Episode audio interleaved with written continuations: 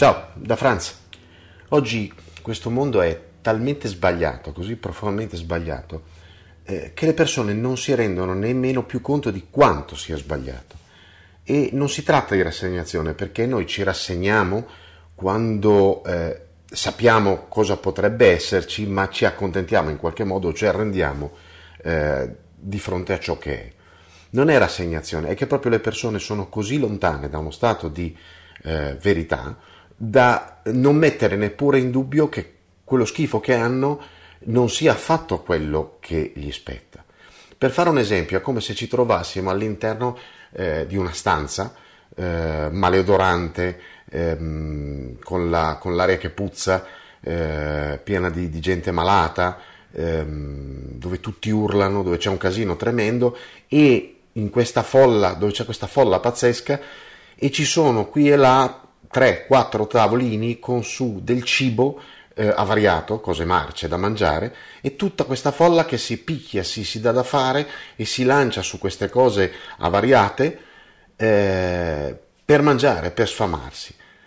Ogni tanto succede che qualcuno eh, da fuori, in questo mondo fuori da questa stanza dove eh, è sempre primavera, dove la, c'è un'aria pulita, profumata, eh, dove c'è del cibo meraviglioso e dove ci sono eh, persone che si de- bellissime che si dedicano alla crescita interiore, all'evoluzione e quindi eh, a tante cose molto belle e piacevoli, decide che non ha molto senso che esista questa stanza dove le persone eh, stanno veramente di merda, insomma in altre parole, e cosa fa? Prova a entrare per dirgli, dice guardate che qui è pieno, la stanza è piena, è però ci sono le porte, le finestre, potete uscire quando volete, perché state qui dentro? E mediamente queste persone vengono prese, ammazzate, crocifisse, malmenate e quant'altro.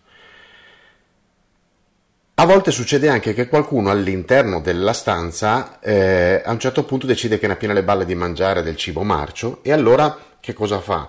Si mette a andare controcorrente, quindi va dalla parte opposta rispetto ai tavoli pieni di cibo marcio, non vede le porte, non vede le finestre, perché la stanza è piena di nebbia, non si vede un cavolo, c'è pieno di fumo, maledolante e puzzolente, ma decide di andare controcorrente e quindi si muove semplicemente in direzione opposta ai tavoli, dicendo prima o poi da qualche parte arriverò perché così non mi va bene vivere.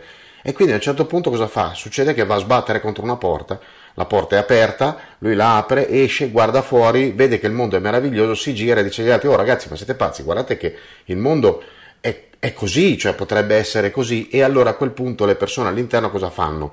Dicono, cazzo, eh, non lo sapevo, che figata, usciamo tutti? No, si avventano contro il malcapitato tentando di trascinarlo all'interno del loro mondo perché non vogliono, eh, non vogliono vedere, non vogliono uscire dalla loro condizione.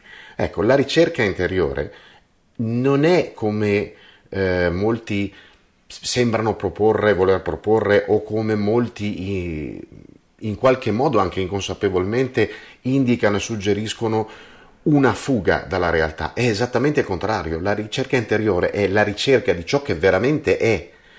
La ricerca interiore o ricerca della verità sono la stessa identica cosa, è la ricerca di ciò che davvero è, di come davvero è il nostro mondo. Se le persone all'interno di questo mondo eh, si dedicassero un po' di più a questa attività, cambierebbe tutto.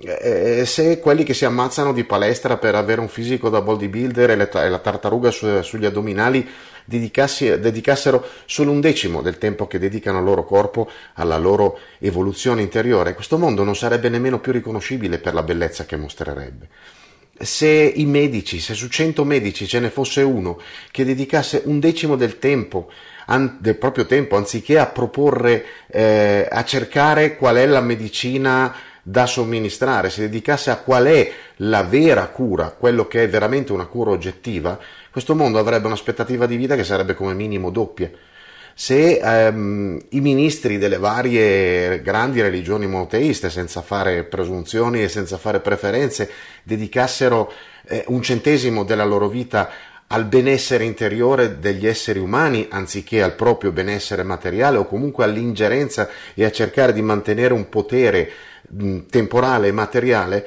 e questo mondo sarebbe estremamente evoluto. Però questo mondo non è così. In questo mondo la ricerca interiore è ritenuta qualcosa da gente New Age. anche se sempre più persone cominciano ad avere il dubbio che forse questa cosa non va. Io non so perché bisogna arrivare sempre alla disperazione per togliersi da una situazione eh, di crisi, però evidentemente è così. Tuttavia il problema è che le persone non solo non sanno come potrebbe essere la vita, ma non hanno più nemmeno l'immaginazione, non possono nemmeno più immaginare che la vita che stanno facendo è completamente, profondamente, totalmente sbagliata. Quindi, prima ancora, diciamo, di cercare qual è la vita vera, dovrebbero farsi venire il dubbio che quella che stanno vivendo tale non è. E questo è effettivamente già un problema.